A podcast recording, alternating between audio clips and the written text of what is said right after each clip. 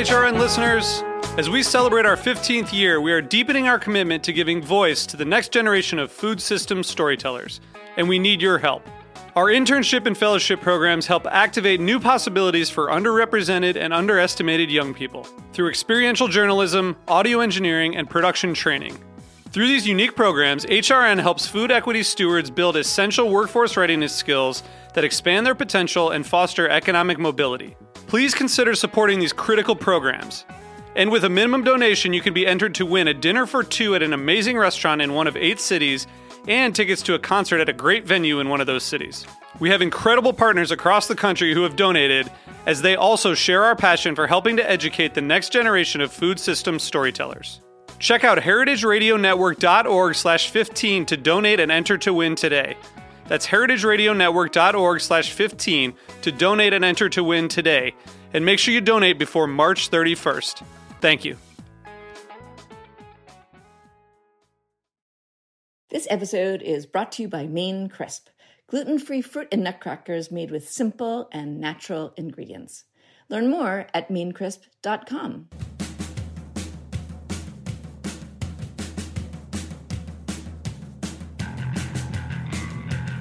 Hello, this is Dana Cowan, and you are listening to Speaking Broadly on Heritage Radio Network.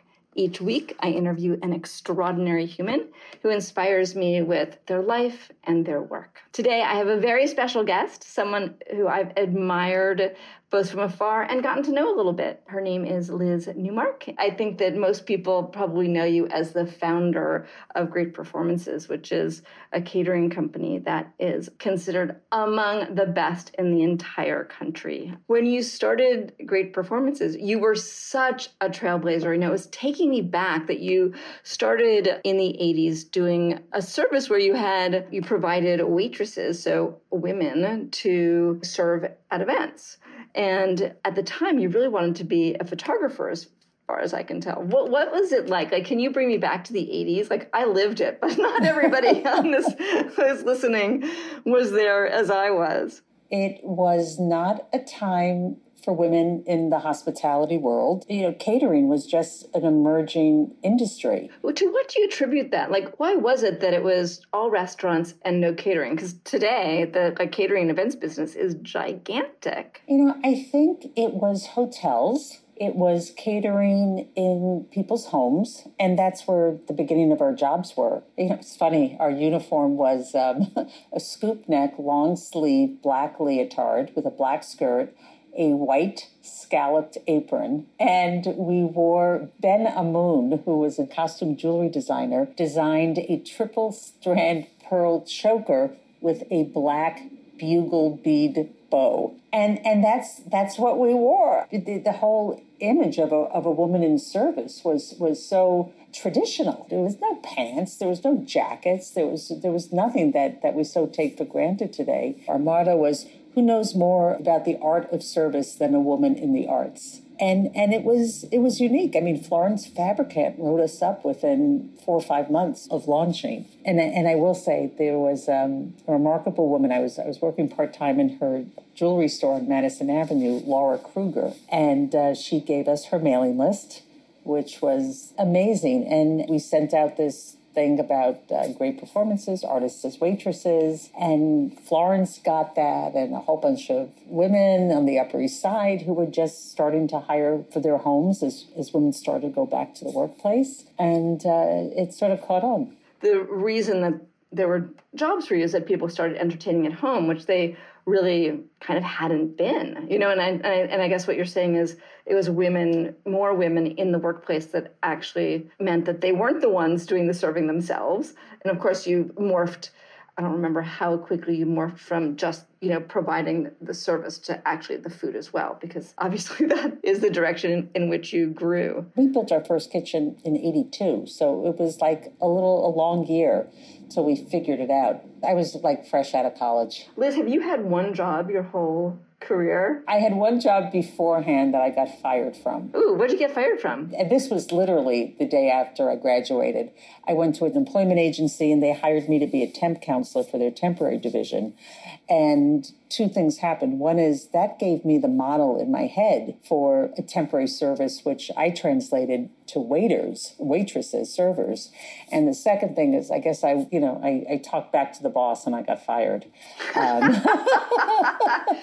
um, which was great. You know, thank goodness that happened, because that's what, what spurred me to like go follow my dream. But you couldn't have had the dream. Like your, I guess your dream actually was to be a documentary photographer. It was to be Annie Leibovitz. Yeah. Is there any intersection between sort of the Annie and the documentary photography dream that you had and what you ended up pursuing? Like, is there something where these two worlds come together? Yes, because a on a certain level, just being surrounded by other creative people is part of it. The second thing is my my kids, who came a, a bit later, were the most photographed children on the face of the world. And then, you know, ultimately when I did my cookbook, I took the pictures myself. For years, I took the photos that we used internally.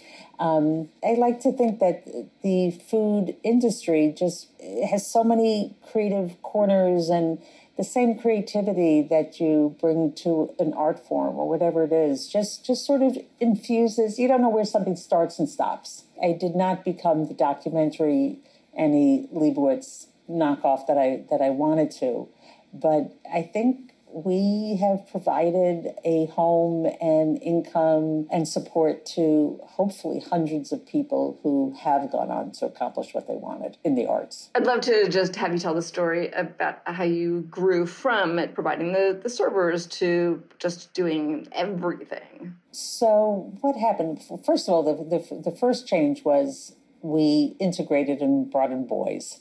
Because we started, it was it was only women. And one day, a, a hysterical hostess calls me, uh, you know, Liz, my bartender's here. I said, that's great. Uh, I think her name was June. She should be there. She's our best person.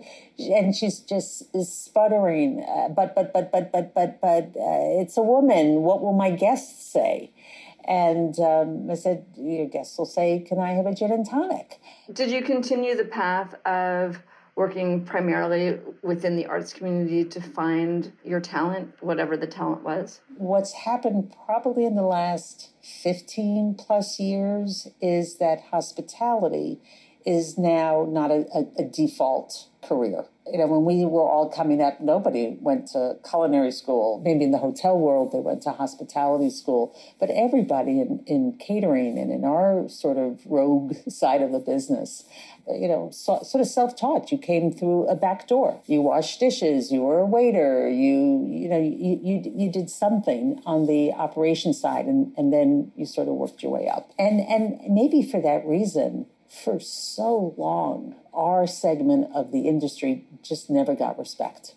Never got respect from a culinary perspective or from a service perspective. We were just always the the, the sort of outliers in the hospitality industry, and that has changed, no question about it. It's interesting you say that. I'm thinking of COVID, and I'm thinking about like how we've we've tried within the restaurant industry to organize. And there is a sense of, you know, we're a group and we're in it together, and we're referred to with the restaurant industry as an industry. You know, there's a lot of numbers, there's a lot of attention paid, because there's a lot of famous, well-known chefs who policymakers pay attention to. And I'm wondering whether what you're talking about with catering, if you had any feeling about the way catering was treated during COVID, because I've heard some caterers say, you know, um, we're sort of like the lost industry, even though we're actually quite gigantic. Right. Uh, and, and that is really true. I think that's what happened, because with all the focus on stimulus help and financial help to the different parts of the hospitality industry, the most visible one uh, was restaurants. Everybody galvanized. Everybody wanted to support a restaurant. Nobody, in, in our own company, we're probably, from a hiring perspective, the equivalent of several dozen restaurants.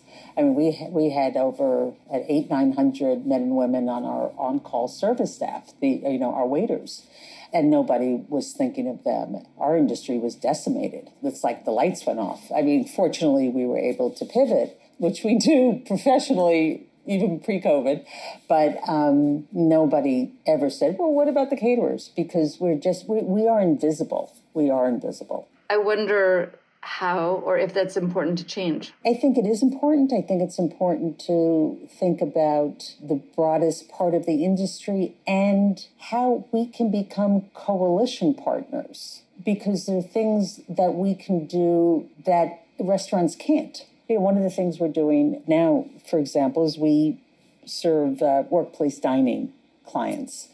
And one of the things our clients want to do is once a week, they want to have meals from a restaurant. So we are the intermediary. We are finding restaurant partners and literally doing whatever we can to help them put together anywhere from three to eight hundred lunches on a given day and get them to our clients. There's almost no restaurant who can take it on themselves. We are a great partner. And and every day, uh, our good friend Georgette Farkas, who's our uh, culinary ambassador, she's on our staff now, is reaching out to entrepreneurs to say, can we feature you in a restaurant day? So that's just one little example of how we can partner.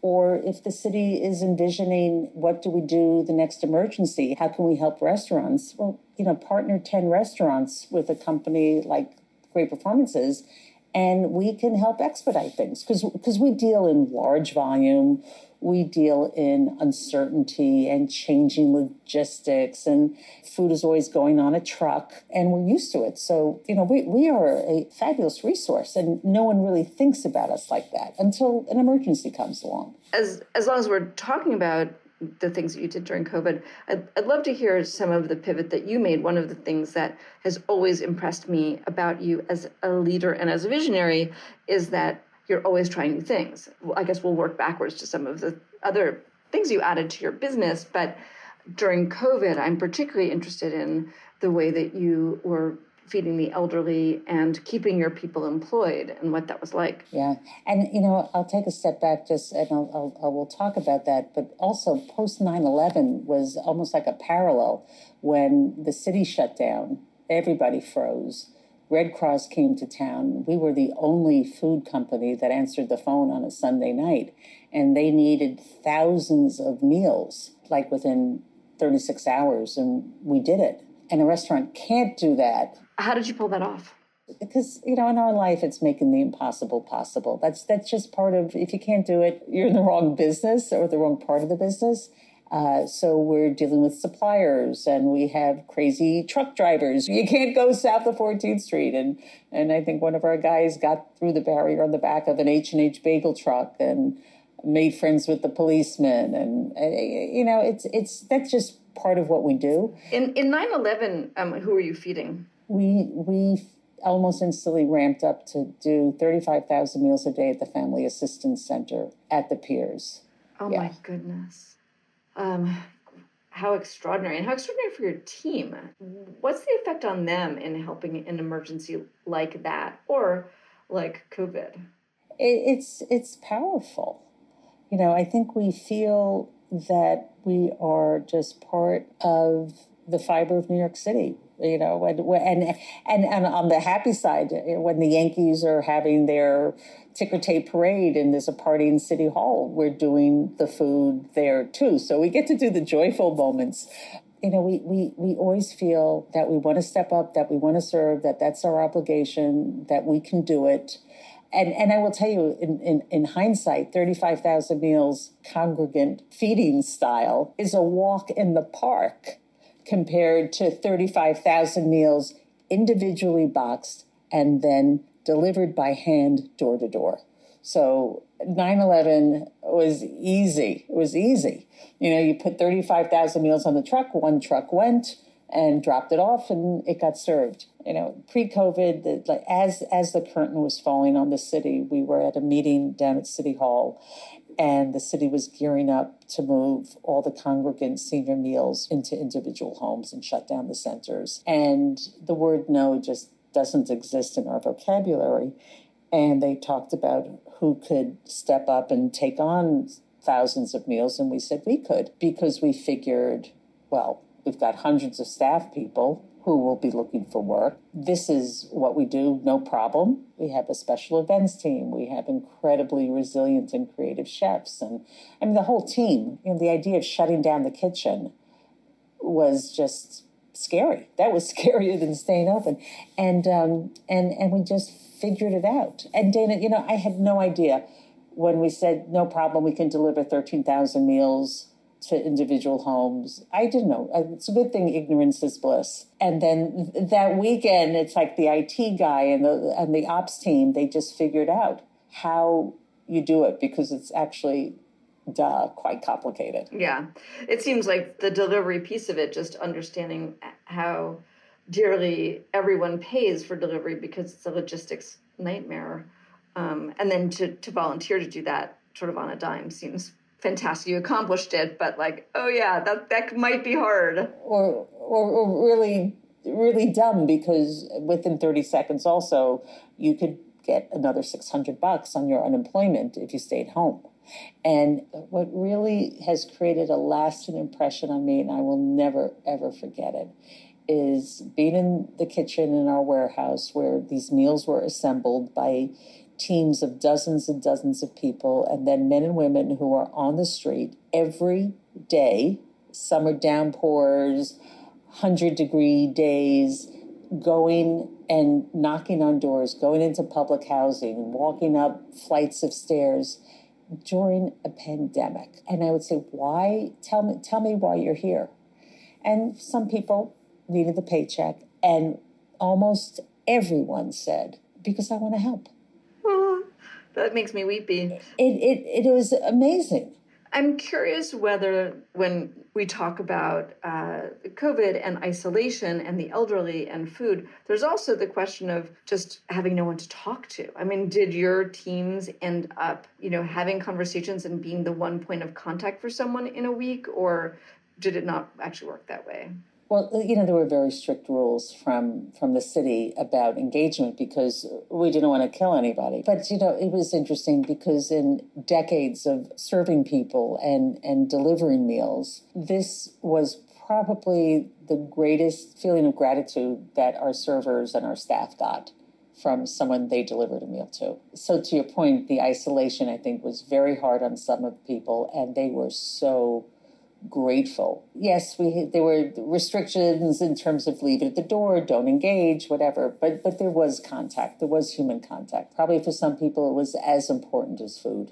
I know that you're involved in one way or another in organizations that work with the city government and perhaps state. But I'm wondering, like, what is giving you hope about the way that the city is addressing um, certainly one in five kids. I don't know if it's one in five adults who experiences hunger sometime during a week, during a month. I'm definitely not an expert in that field. I do know that the city put together a ten-year food plan to think about resiliency and where food is going to come from. There's been talk about creating stockpiles. Uh, the city is thinking about Hunts Point.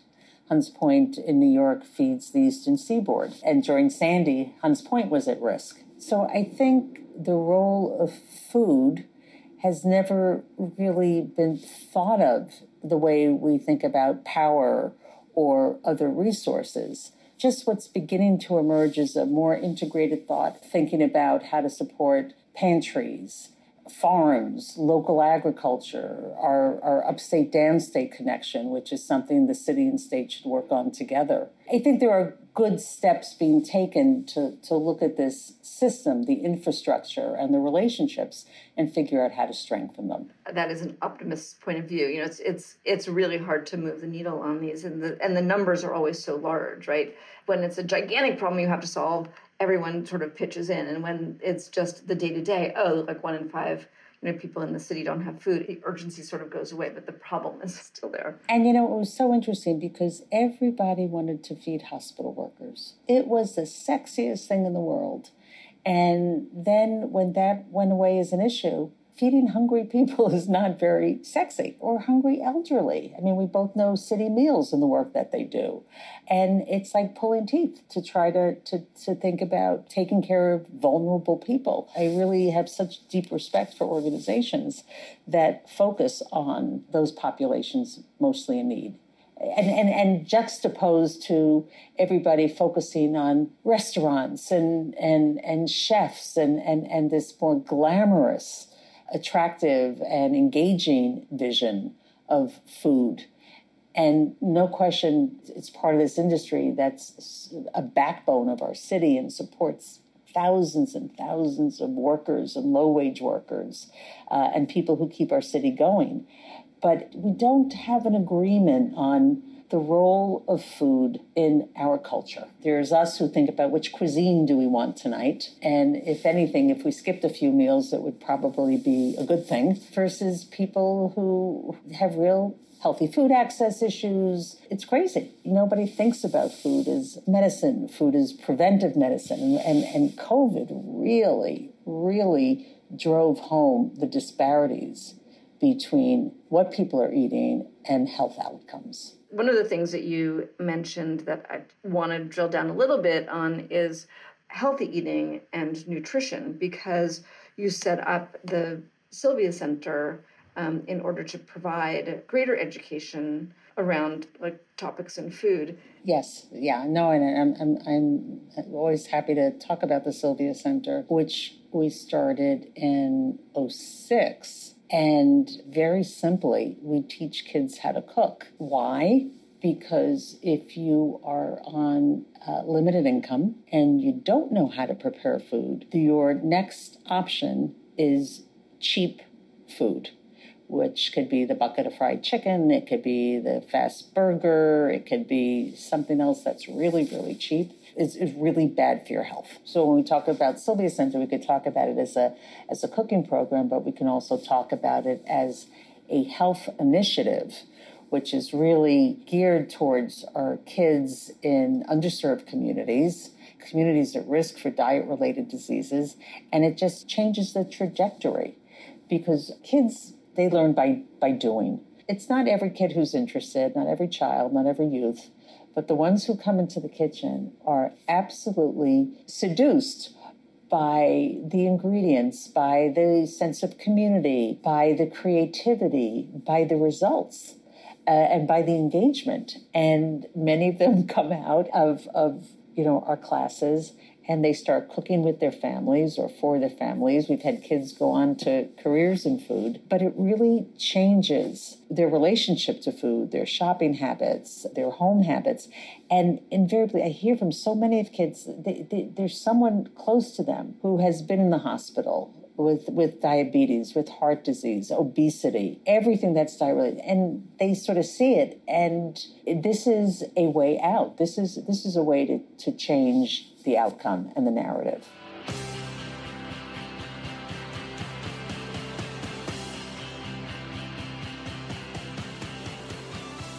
This episode is brought to you by Maine Crisp, gluten-free fruit and nut crackers made with simple, natural ingredients. It all began with buckwheat. I am obsessed with buckwheat because my husband, Barkley, is now gluten-free, but buckwheat is the way to go. The company's founders, Karen and Steve Getz, added nuts and seeds and dried fruits and baked them into this incredibly delicious, easy-to-enjoy crisp. Their friends loved them, their family loved them, everyone craved them. Why? Because they've got this unexpected flavor and chewy meets crispy texture. They're a family-owned and operated business, and they work with their local community and farmers to celebrate everything that has to do with Maine. And as you guys all know, I'm obsessed with Maine. So when they're thinking about what to make with these crisps, it's their tartary buckwheat with pure maple syrup. They were thinking about health and flavor that they wanted everyone to share and enjoy. Because snack time is your time, you gotta check out these crisps.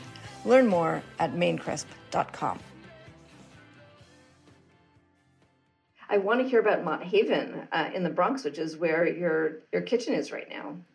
Our kitchen, our office, our our, our whole facility, uh, and it is off the island of Manhattan. It's really a very different landscape. It's been eye-opening. Yeah, what have the benefits been to being there? Well, we found a lot of space. We doubled our footprint. There's just no place in Manhattan for for a uh, a production or manufacturing business. So there, there was no choice. And um, it's just different. Where, where we are in Mott Haven, there's a lot of construction going on. The South Bronx has this image in, in, in our memories of uh, the Bronx is burning.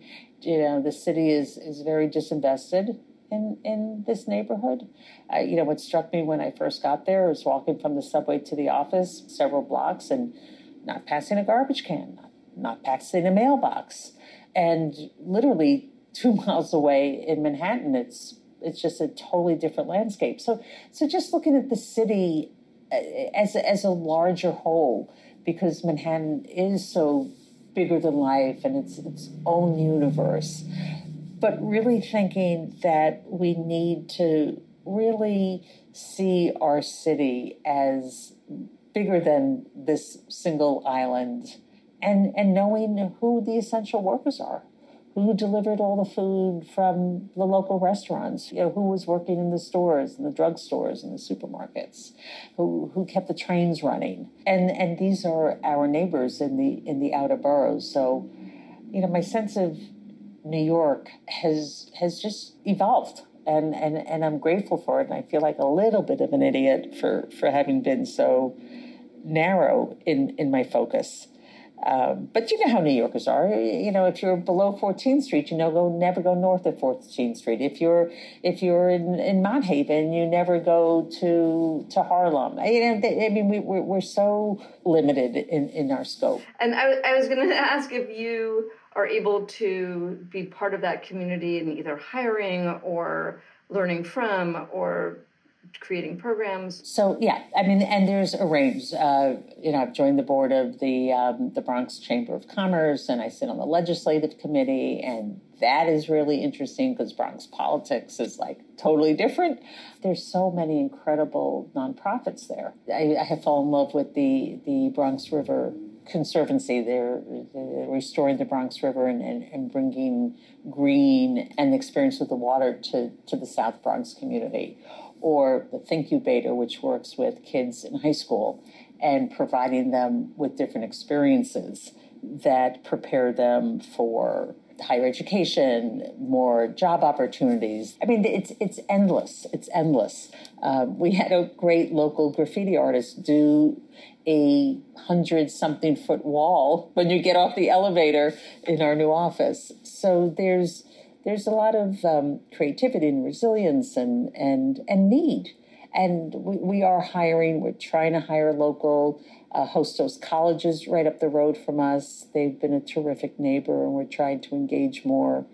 And, and given this crazy labor shortage, how can we provide mentoring and perhaps training and bringing new people into into our sphere and, and, and into our universe. The more of the community that we can get together and support one another, the better off we all are. So I'd love to just go back to catering and food for a minute. What are you finding the most interesting right now, just in terms of catering and opportunities and feeding lots of people in exciting ways, which you specialize in? There's tremendous interest in where my food is from, seasonality, and this is this is the moment for seasonality. And food is is entertainment. Food is theater. People are talking about small plates and a variety of flavors, and they want to know how things are built. They want to be entertained. So what are, what are you seeing in terms of cuisines that people are interested in? Because one of my pet theories of the moment is that we're just getting more and more authentic and deeper and deeper and farther out into real food from, you know, not the popular travel destinations. But I always like to gut check that with people who are feeding a lot of people rather than me, because I, I'm at the far side of adventure. Like, I'll go anywhere for food. The client we're dealing with has to please a lot of people. So we start out maybe a little bit far out, and then it comes back to pretty mainstream. So we might talk about different kinds of fish, and sustainability in fish is, is a big topic. And if our clients aren't interested, it doesn't matter because we care. So, but invariably, you know, what, what does it come back? It comes back to branzino and salmon. So we've really tried to to talk about bycatch and, and, you know, all different types of fish, and not really. That's not going to go over well. So there, there, there are things that our clients are asking for, and there are things that we believe in we need to bring them along and make them a little bit more aware of. So for the last three, four years, we have been shrinking the size of the animal protein on a plate because, honestly, who needs eight ounces of, of beef? Especially at eight o'clock at night. And I'm not making food choices for customers. If somebody wants twenty-four ounces and they're going to pay for it and this is what they want, you know, we, we're not here to judge. But, but we do have a role of having conversations and presenting options and, and talking about, well, let's do a little more variety of maybe some grains or interesting flavors and vegetables on the side to fill the plate. I think a, a, a very slow trend is people thinking about the impacts of agriculture and livestock on climate change. And and that'll be big. And that'll that'll that'll really be a wonderful thing when that happens.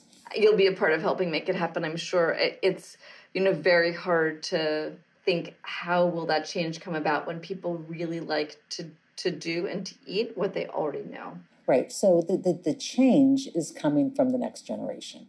Right, who are far more ad- adventurous and militant, you know, in a good way, what I would perceive to be a good way. And it's so interesting because every time we get with a group, and, and many of them are very forward-thinking groups politically and socially, and we talk about, let's just do, it, it, it seems like the right thing for you is to do a plant-based meal. And they go, yeah, it really is. And we start working on the menu, and we do a tasting, and nine times out of ten, they end up with an animal protein, because they're not ready to take the leap, because because the men are going to want it, or because if I'm getting one thousand dollars a ticket or two thousand dollars, don't you want?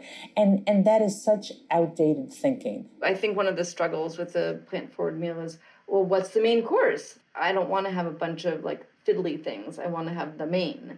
You know, you don't want it to be pasta because that looks cheap, or it's too many carbs, or, you know, like there's a lot of education to be done around what the options um, could be. And creativity, because I, I, I don't eat animal protein. I mean, I do eat fish um, and selectively, but it, it, it's it's really a challenge for chefs. And, and we see those who can really do it well and those who can't to, to take that challenge and to give you something that it doesn't feel like, you know, you're somehow getting gypped. I, I know so many times I'm at a dinner, maybe it's a, a let's say at a, at a venue where I'm both the guest and behind the food, and the chef knows that I don't eat meat, and I get a gorgeous plate, and everybody at the table looks at me and they say, I want to have what she's having. Yes, I mean, I always feel like the, somehow I feel safer and better ordering or, you know, putting a request in for vegetarian, even though At, at a big meal, even though I'm not a vegetarian, I just, I'd rather have a plate filled with vegetables than a plate filled with a meat chosen by the, the person who's throwing the event. I have a question I wanted to ask you about age, because we're the same age-ish. And, like, how do you think about age, ambition, and how you spend your time? So I, my husband retired last year. It's really interesting living with someone who does not have to get up early in the morning and go to work. And in fact, I don't know if I told you the story, I had no idea he had retired. It was COVID, and two of our kids were quarantining with us. And so people were home, and I just didn't realize what happened. And I'm with my dad, and he says, I, you know, Chaim told me that he finished his career. And I'm thinking, huh? I go home, and I say to my husband, Dad told me you finished your career. What, what did he mean? He said he retired. I said, well, what, are you going to tell me? And he said he was afraid. uh, but but he he finished it. He was done. He was in the legal profession. It was enough. He didn't love it. I love what I do. I love what I do because it's a gateway into thinking about our culture, our society, hopefully having an impact on making our city more equitable. There are so many things that I really feel passionate about that have nothing to do with what the latest food trend is. It's just about life and, and, and social justice. And for me to be involved in, in, in social justice, using food as our lens and, and our base for engagement and activism is is very fulfilling because, you know, as an urban studies political science major, and at the end of the day, I still want to make the world a little better place. There's so much we can do with food, through food, with food communities who, who see this as a powerful tool. And and I work with a lot of young people, so I must be by default a young person. You've defied biological age by just being incredibly excited and engaged in what you're doing. I love that. Well, that leads me to my um, the last question of my podcast, which is, is there a person who you would love to give a shout out broadly, a woman who you think uh, more people need to know about for the work that they do? So Marcy Bloom is one of the most creative and and talk about forever vibrant and, and reinventing and tough and resilient and hardworking. Uh, she's an event planner known for doing incredible weddings, but we started working together in the eighties on some corporate events, and we've just stayed really, really close over the years. And she has a culinary background. I think she's a C I A grad. She was in the restaurant industry, been involved in, you know, sort of the periphery of the political world as well over, over time. And she makes me feel exhausted. You know, when, when we go out for dinner, I say, Marcy, please, could we please meet at six thirty? Because she's ready to go at nine o'clock and then stay up for all hours. And I, I can't, you know, by ten o'clock, I need to be in bed. Uh, and, and, and Marcy's just so smart, so inventive. So I, I, I think about someone who's really inspired me, and it's Marcy. I love that. Thank you. Um, it's been such a pleasure to talk to you on the pod. Um, thanks all of you for listening. I hope you enjoyed uh, it as much as I did. And um, I'll be back at it again next week. Thank you, Liz. And I can't wait to see you in real life.